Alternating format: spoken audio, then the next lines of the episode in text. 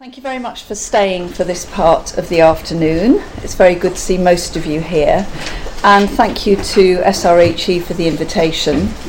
Um, and apologies, my co author of the report, the title of which is on the screen, can't be here today. I think she's in Vienna. So uh, she sends her apologies. Uh, I'm going to begin with an overview to provide some context for the report and then go into our findings on access and how they relate to funding and sustainability, and look at some cross country comparisons, as has already been mentioned. I just wanted to say right at the beginning that the last PIN event I was at was in December at Celtic Manor, and the principal of my college was there, David Watson. Sorry, Gill, can I just ask you what a PIN event is? Postgraduate Issues Network, Okay. which is what what we're at today. Yeah, this is Yeah. the first one of these I've been to. so, Okay, yeah. sorry. So I haven't heard the I've learnt a lesson never talk in acronyms. I try not to. Yeah. yeah. Um, and my point is that uh, as a student, I found David Watson's intervention really helpful at my session. I was talking about my own research that day, and he was an amazing mentor. And so it's a great loss that he's died. I just wanted to say that because uh, you mentioned him, Paul, at the beginning. So, um, I'm not precious about going through the presentation and not having questions. So, if you've got something burning to ask that you don't want to wait till the end for, then interrupt me, please. Okay, the title of the report is International Comparisons in Postgraduate Education, and the three themes that HEFCE asked us to look at were quality, access, and employment outcomes. So, clearly, I'm only going to focus on the middle one of those today. Um, the report is based on qualitative data, but we've used other people's quantitative information throughout the report, which I think is quite a nice combination.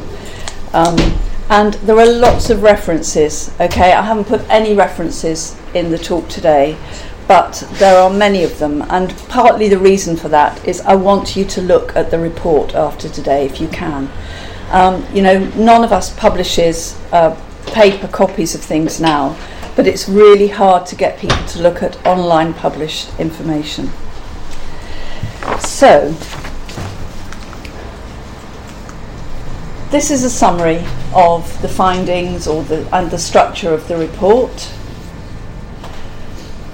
We did case studies on seven countries. England was the eighth country, and instead of doing a separate case study on England, I'll shout a bit loud, more loudly. Uh, we used the main report to draw out comparisons between England and the rest. And uh, we have a section at the end of the first part of the report which um, focuses on strengths and challenges in the various countries. The report looks at both PGT and PGR education, but today, as has already been said, I'm going to focus a little bit more on PGR. Um, we interviewed academic staff from all the countries, either because they were here, or we had coincidental visits to the countries, or we did them by Skype. Um, we weren't, unfortunately, able to interview students within the scope of the project, but we really would have liked to do that, and we're considering whether we might be able to do um, something on that about student views at some point in the future. Our brief wasn't to address funding issues specifically. However, I think this is a point that's already been made um, by the other research and the speakers today. Funding and sustainability of postgraduate education affect all three of the themes we were asked to look at, but in particular, we were told fair access is bound to be affected by funding, and I think that's absolutely obvious. Another thing I wanted to say, just by way of introduction, is that across the board, uh, in all the eight countries, there was recognition to a greater or lesser degree that postgraduate degrees were valued by different stakeholders, including employers, and with national governments taking steps to strengthen postgraduate education in different ways, depending on the context of the country. And again, that's, that's been mentioned. Um, sustainability strategies for doctoral education are usually, though, part of a broader initiative to develop and enhance research capability. So, very, very differentiated um, strategies. Now, this is part of my scene setting and the context. Um, apart from in India, these are numbers about enrolments, okay, not the awards made. In India, it's very hard to get any hard data, reliable data, on how many awards are made annually. Uh, lots of other stuff, but not that. And I've used some colours, so the pale mauve colour and the pale green, just to highlight some of the points I think, we think, are most interesting here in the context. Um, in Australia, England, Norway, and Scotland, and the US, postgraduates make up more than 30% of the degrees awarded annually. So that actually correlates with um, some of the things that, that Paul and Sally were saying. If you look at the right hand column, this one that's split here, um, it's interesting that already around 31% of uh, German postgraduate degrees are PhDs. Very interesting. We didn't know that before we set about collecting this data. And I'm sure it's no coincidence that in Germany, doctorates are highly valued. Um, not just by the industries that employ large numbers of, of doctoral researchers, but more widely. So, if you want a top job in Germany, you're expected to have a doctorate. And I think we're quite a way away from that here. Um, the US has the highest, sorry, after, after Germany, the US has the next highest proportion of doctoral graduates, around 19% and remains the largest producer of postgraduates, although China is not far behind these days. There's a graph in the report that shows you a few countries. And India, uh, perhaps not surprisingly, but on the other hand, they have a very large population, um, has the lowest proportion of postgraduates in higher education compared with the other countries. So they're, they're around 13%. Okay, so that's, that's my scene setting. So today, uh, this is what I'm going to try and cover, uh, looking at data from all of the countries. So, this is our summary uh, about fair access. Ways in which commitment to access is demonstrated vary depending on the context in the country, but m- in most countries, the policy angle is we really care about fair access.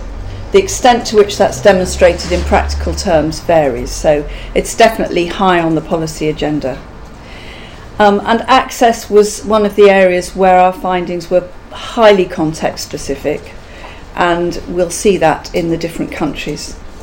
Now, I thought um, it was important to have a definition of, of fair access as we interpreted it for our report and for our data collection. So um, we considered fair access to be initiatives that were taken to remove financial and other barriers um, to provide opportunities to postgraduates who had the academic potential to succeed and actually, we've been talking about widening participation in those terms today, um, but we we did not because we when we looked at other definitions, sorry, definitions of widening participation, we found that it usually involved adjusting entry requirements to facilitate participation um, of underrepresented groups. So we've made that distinction very definitely in our report. So it's removal of barriers, financial and other, that we mean when we say fair access. But obviously the boundaries are blurred and it's a bit of a false dichotomy in some ways, but we, we tried to, to maintain that. Um, Universities Scotland is very interesting on the point of accessibility. Um, they say it's based on ability rather than means, and they've um, had this Action on Access initiative, which is interesting. And one, one of our challenges, as has been mentioned already, was to find out whether graduates from backgrounds underrepresented in higher education retain that status when they go on to postgraduate study. Our UK contributors suggested that graduates from these groups are more likely to be aware of the status of their undergraduate institution in the pecking order within the UK. Um, but our contributors said that on reaching postgraduate study, background no longer matters. In, in other words, to them, when they were recruiting postgraduates, background was immaterial. They looked at their academic results. Um, so, all our evidence points to recruitment solely on the basis of academic achievement rather than personal background. But then there are those who don't make it for a variety of reasons, and we're interested in them too. Uh, another couple of points on the summary. There are good examples of the use of credit and lifelong learning in the US to help support fair access. There are excellent initiatives in Germany, Norway, and Spain. Um, on the face of it, introduced to strengthen research, but actually benefiting um, access. And uh, in India, inevitably, there's a dual focus on um, widening participation and access. I mean, in India, they have an enormous mountain to climb. So I'm going to say something about that in a moment. So I'm just going to take you through country by country with a few more details about each one, which I hope will be interesting. If you are from any of these countries, and obviously Brooke is from one of the countries, I'm going to say now, I hope I'm not going to offend anybody or get anything completely wrong, okay? Um, I know quite a lot about some of them, but I'm not the Europe expert. My colleague in Ingrid did most of the research on Germany, Norway, and Spain. However, I'm fast getting up to speed, having had to present the report at various, um, in various contexts. So we're going to start with Australia. Um, just broadly, funding's a feature of most countries' fair access strategies, which is a good thing. Um, we've got in the report an annex on each of the countries except England, and there's a lot of detail, detail in those annexes, so I'm hoping to encourage you to actually look at the detail as well as the big picture. Um, Okay, so in Australia, immediate advantage is there are no tuition fees for research degrees. Um, there's a generous training scheme for sponsored students. There's a historical commitment to fair access because of the Indigenous groups, as Tony mentioned earlier. They're often also from low socio-economic backgrounds.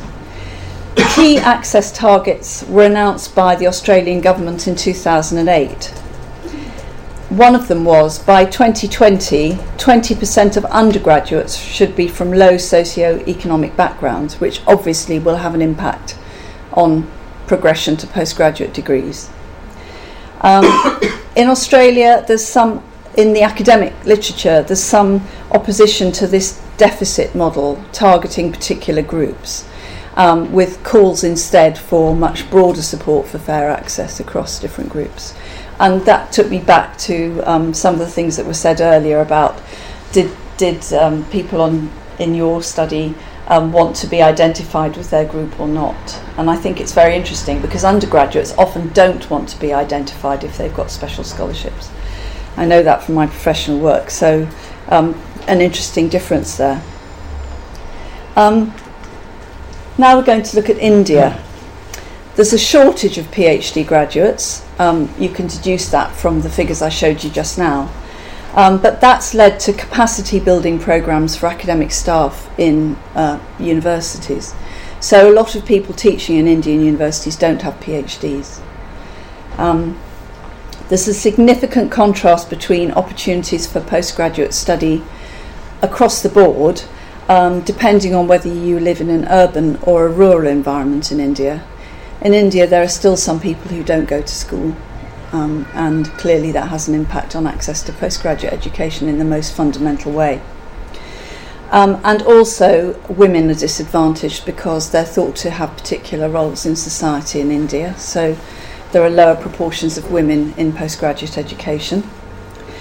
Um, however, the good story about India is that positive discrimination and widening participation, in the sense I explained earlier, um, are, are really targeting um, groups of complete underrepresentation in postgraduate education.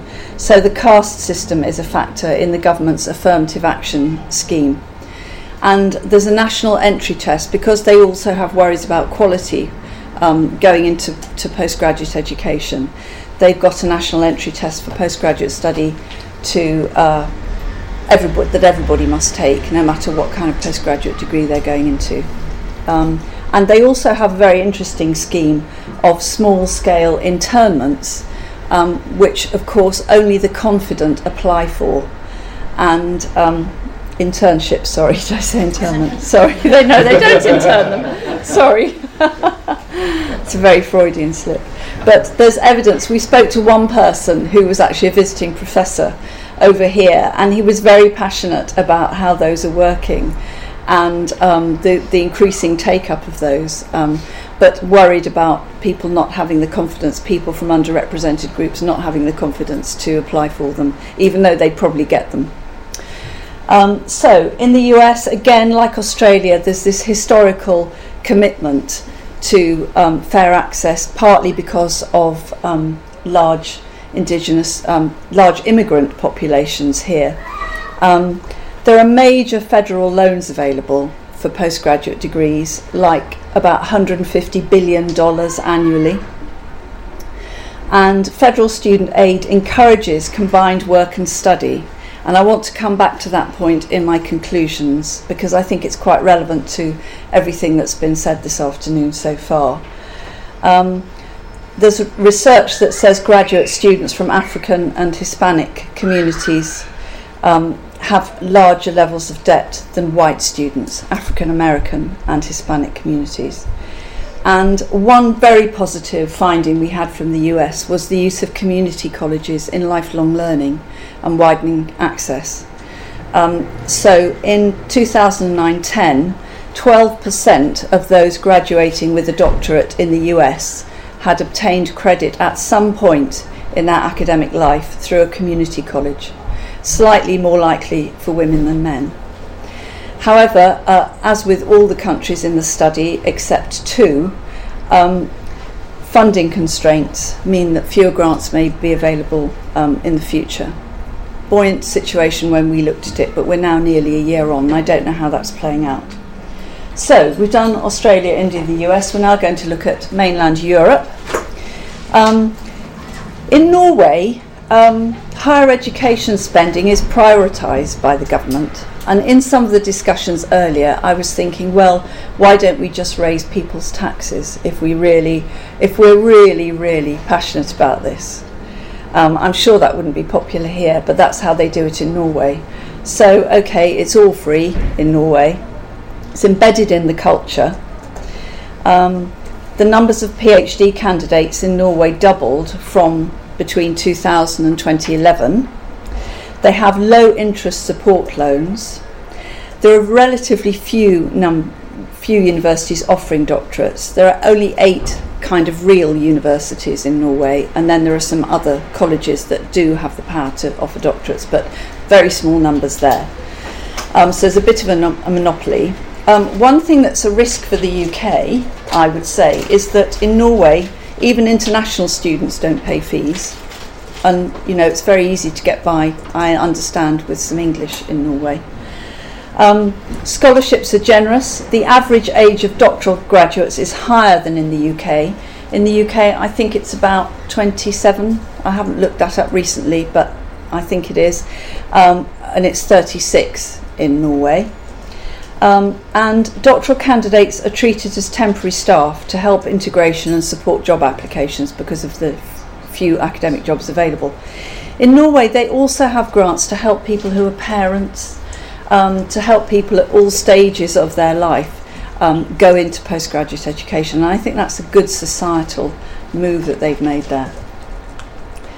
In Germany, um, participation rate in HE uh, in 2011 was already 51%. There's generous federal training assistance, and there has been since 1971. Grants include master's studentships, and um, they're especially aimed at students from lower income backgrounds.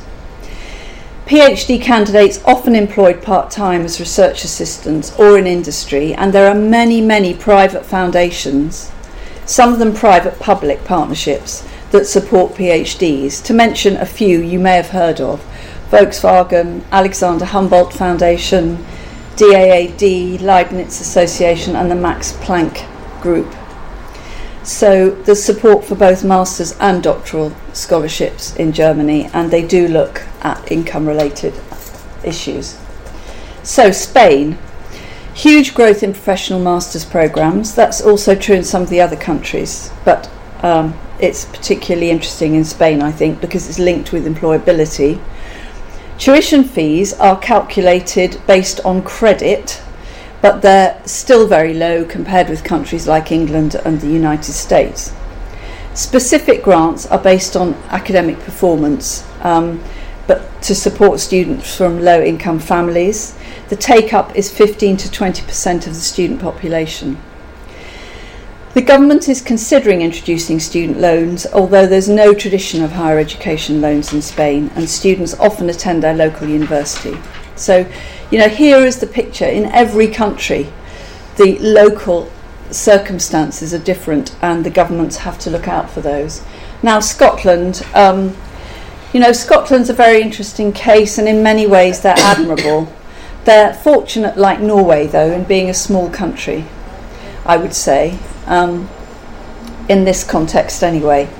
And of course, um, they've addressed the issue of access through the government initi- initiative called Action on Access, and it's all levels of, of education. So that that seamless transition from one to another when you're looking at these things, I think, is very helpful because, you know, one of the obvious points coming out of all this research we're looking at is that you have to get people earlier on in their academic life and not wait until they're just about to graduate from their first degree. Um, there's a linked report to Action on Access called Access All Areas, and there are some case studies there. They're not postgraduate specific, but they're really interesting. Um, but there is a strong focus on fair access at postgraduate level, both full time and part time. Um, and they look at entry straight after the first degree and also returners. Um, and the current funding system in Scotland, of course, continues to disadvantage English, English postgraduates. Um, and England. So uh, there's an obvious question right at the beginning there.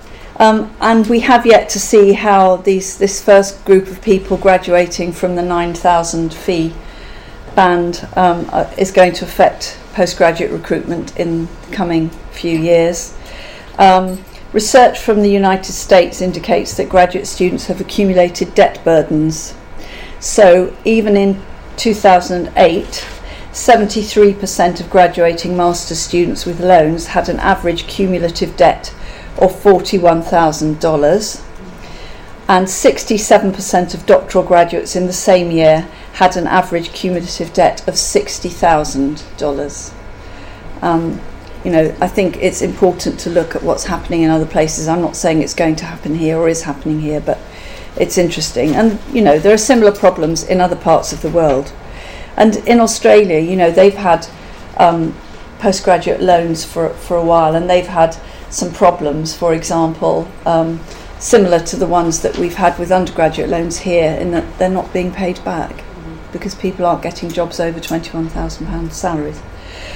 Um, so, unlike in Europe, where part time study is considered a realistic option at postgraduate level, um, in England it's not really embedded in the culture, I would say, from, from people we talk to. Except, of course, in professionally oriented programs where people might be sponsored anyway by their employers.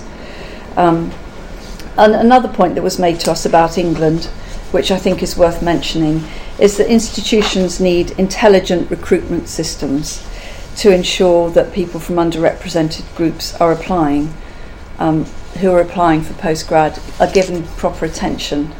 I mean, I think your study is very helpful in, in that respect. And um, you know, maybe people who are recruiting will, will think differently about how they do it in the future. So that's broadly speaking access in the eight countries. So now sustainability. Right. Um, clearly, um, governments may be prioritising access, but they're not prioritising funding for postgraduate education. Uh, it seemed to us from this study. Um, and much greater dependence across the board on um, different funding sources, so diversification of funding sources for postgraduates. And you know, how sustainable is postgraduate education going to be in the future in all these countries? Well, only India and Norway have increased, well, India's increased, Norway has maintained levels of public funding in parallel with the growth of private institutions. Private institutions um, figure quite largely in our report um, in the growth area. Um, and private higher education brings its own problems for access um, if only those who can afford it are going to go into postgraduate study. The reliance on alternative sources of funding often involves shifting tuition costs to students, which we've been talking about, and has inevitable consequences for fair access, clearly borne out by a variety of research. So, the reasons for questioning sustainable expansion vary from country to country. Sometimes it's about money, and sometimes it's about quality and whether you can get high enough quality entrance.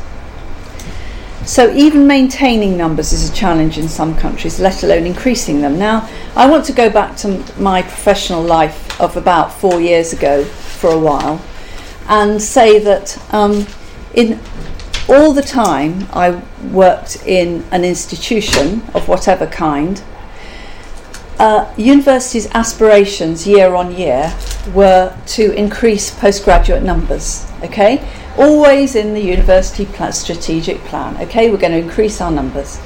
And usually those aspirations bore no relation to reality. And what we've seen in the UK is that we've had an expansion in postgraduate taught programs. Quite a lot of that is to do with professional growth of professionally related programs like in law, uh, engineering, um, computing, some other things. But in PGR, the numbers have often decreased, you know, or remained static. So I always wondered, you know, naively, why you would keep saying you wanted to increase PGR numbers when the last 10 years' data showed you that you weren't doing it. I mean, I think it's a worthwhile aspiration, but I think some countries have decided that they want, they've reached capacity of PGR, particularly, um, and you know, that's not a that's not a good point, but it's an interesting one I think to make for the purposes of this this presentation. Um, and I think the proportion of international students to home students is also a consideration that's been mentioned. Um, and some countries need to consider this as part of their sustainability planning. Um, the capacity to continue recruiting current numbers of international students for some countries, including England, is a factor. Uh, this slide is from a HEFCE report of a couple of years ago, but it's good at demonstrating the different um, flows in support to postgraduate students. That's both kinds of student. Um, those are just the main sources, but I also wanted to say that when that report was written, around 40% of all postgraduate research students um, had no financial backing whatsoever. So they're in your group of self paying their own fees from savings or whatever. Um, and the picture was worse for PGT. So I think this actually is actually very good evidence for what HEFCE is doing in their, their funding now. 72% of full time and 55% of part time PGTs um, uh, had no financial backing at all when that report was written. Um, and I think there is now evidence that fewer master's students are progressing, and we don't really know why, why that's happening yet, I would say. But a result of this situation is that some universities prioritised funding for bursaries and scholarships for research students, uh, just because I think they, they felt they were drying up. And again, the differences between subjects are enormous, and I d- I don't think one can ever forget that. Really, um, in fair access terms, it's it's true as every in everything else. Um, so, the impact of sustainability choices on access, and I've tried to look at this from three different perspectives here. Um, money looms large, hence all the various currency signs. I'm sorry, but I had to put the pound with the Scottish pound. I think that's quite an indication of what the SNP think they're doing at the moment, probably taking us over. I have Scottish, some Scottish relatives, so um, you know, if you're Scottish and I'm offending you, I'm very sorry. But uh, I think it's quite interesting how we're going to become a state of Scotland in the future. Um, so, research in the US shows that students from ethnic groups are more likely to be self funding and therefore less able to secure stipends for research degrees. And um, as regards the, the UK, I'm going to give you a quote from one of our respondents um, who had both an academic and a managerial focus in higher education in the UK, quite a senior person and he referred to access to taught postgraduate provision as a serious problem. We interviewed many men, so I don't think I'm giving anything away there. And suggested that some master's programs are filled with overseas students and or British students from rich families. And I think that's quite salutary. This is somebody without an axe to grind particularly who has observed changes in demographics in uh, postgraduate programs over the years. So universities, I think it's it's um, I mean some some of us like to be rather critical of people in senior management roles, but I think they have the unenviable task of prioritising funding. It was very reassuring to hear that what had happened with with your project and uh, how universities had come up with their own funding to cover people who, um, you know, the overspill as it were. And I think that's that's a really good indication. But, but it's very difficult to prioritise. You know, if you've got increasing numbers of undergraduates year on year in some subjects, do you build them new accommodation so you get good NSS scores, or do you allocate more postgraduate scholarships and studentships? I think those those decisions are really difficult for universities. Um, and in government, you know, just being realistic, funding is unlikely to increase in times of austerity when you've got a 1.4 trillion debt burden. Um, and initiatives, Martin was mentioning uh, about the, the, recent budget and uh, this statement from George Osborne that there's going to be um, potentially studentships for PhD students. And uh, Mick Fuller did comment on that. Actually, there was an article in uh, one of the newspapers. Um, it might have been the Higher, it might have been the Guardian, or whatever. Higher, yeah um, saying, you know, is this just an excuse for taking money away from the research councils? Is it new money or not? That's always a question. And um, I've mentioned Australia and the loans problem. Governments, however, are well aware of the capital that's invested in the country um, given its research performance. And, you know, if you look at, we've got some figures in here um, on pages uh, 11 and 12 there are a couple of figures there that show you how successful the UK is in, in research terms compared with, you know, uh, the proportion of the population involved in higher education. You know, the output is massive. I'm sure you all know the figures, but they're quoted there. And so government is only too well aware of how important research is, but does not necessarily want to make the most of all the talent that's available by supporting some fair access initiatives. Um, I know there are some. I'm not being overly critical, I hope. So, um, there's a slide in here which is just, I think, you know, entry levels and entry routes are so important for research degrees. And this slide is just included to note some of the diverse entry routes to doctoral study in England. They all present potential barriers for students from underrepresented groups. So the decline in 1 plus 3 for arts and humanities, and it may be that there'll be more 3 plus 1s, but I can't really see it myself. Um, in arts and humanities subjects, you know, the tradition of integrated masters grew up from STEM subjects because people needed an extra year to catch up with their with their maths. I mean, you know, I'm quite old. I remember when this happened and uh, there's no ethos like that, no driver in some other subjects. But I think the one plus three um, decline is really, really um, affecting fair access. Um, and I think self funders who have to study part time, okay, I'm one of those people, and um, it's very difficult to prioritize. If you're working, you prioritize your work because people have deadlines that you promise to meet, and you don't do your own research. It's it's difficult, and um, you know other part timers or other researchers will have family commitments. Norway is really really exemplary in this because they give special grants if you've got family responsibilities. Um, I think there are potential problems for some returners in these in these examples, and um, the Action on Access report from Scotland that I mentioned notes the significance of discipline in the numbers of underrepresented students progressing to postgraduate education. So obviously easier for some rather than others to make the leap. And if you look at um, patterns of progression into research degrees, you know, if you're if you're in STEM, you go young. If you're in social sciences broadly, you may well go well well into middle age, and that's inevitably going to stop you from being so successful. And that's just a factor in those subjects. Nothing's going to change the subject. Um, that's how it seems to work. So. Um, finishing off now.